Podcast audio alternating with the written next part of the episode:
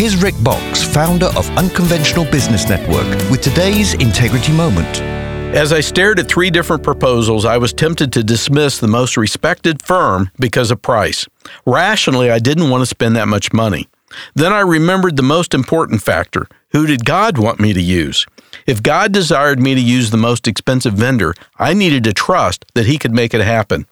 After exploring the promised land, Caleb said in Numbers thirteen, "We should go up and take possession of the land, for we can certainly do it." But the men who had gone up with him said, "We can't attack those people. They are stronger than we are." The Israelites' lack of faith cost them forty years.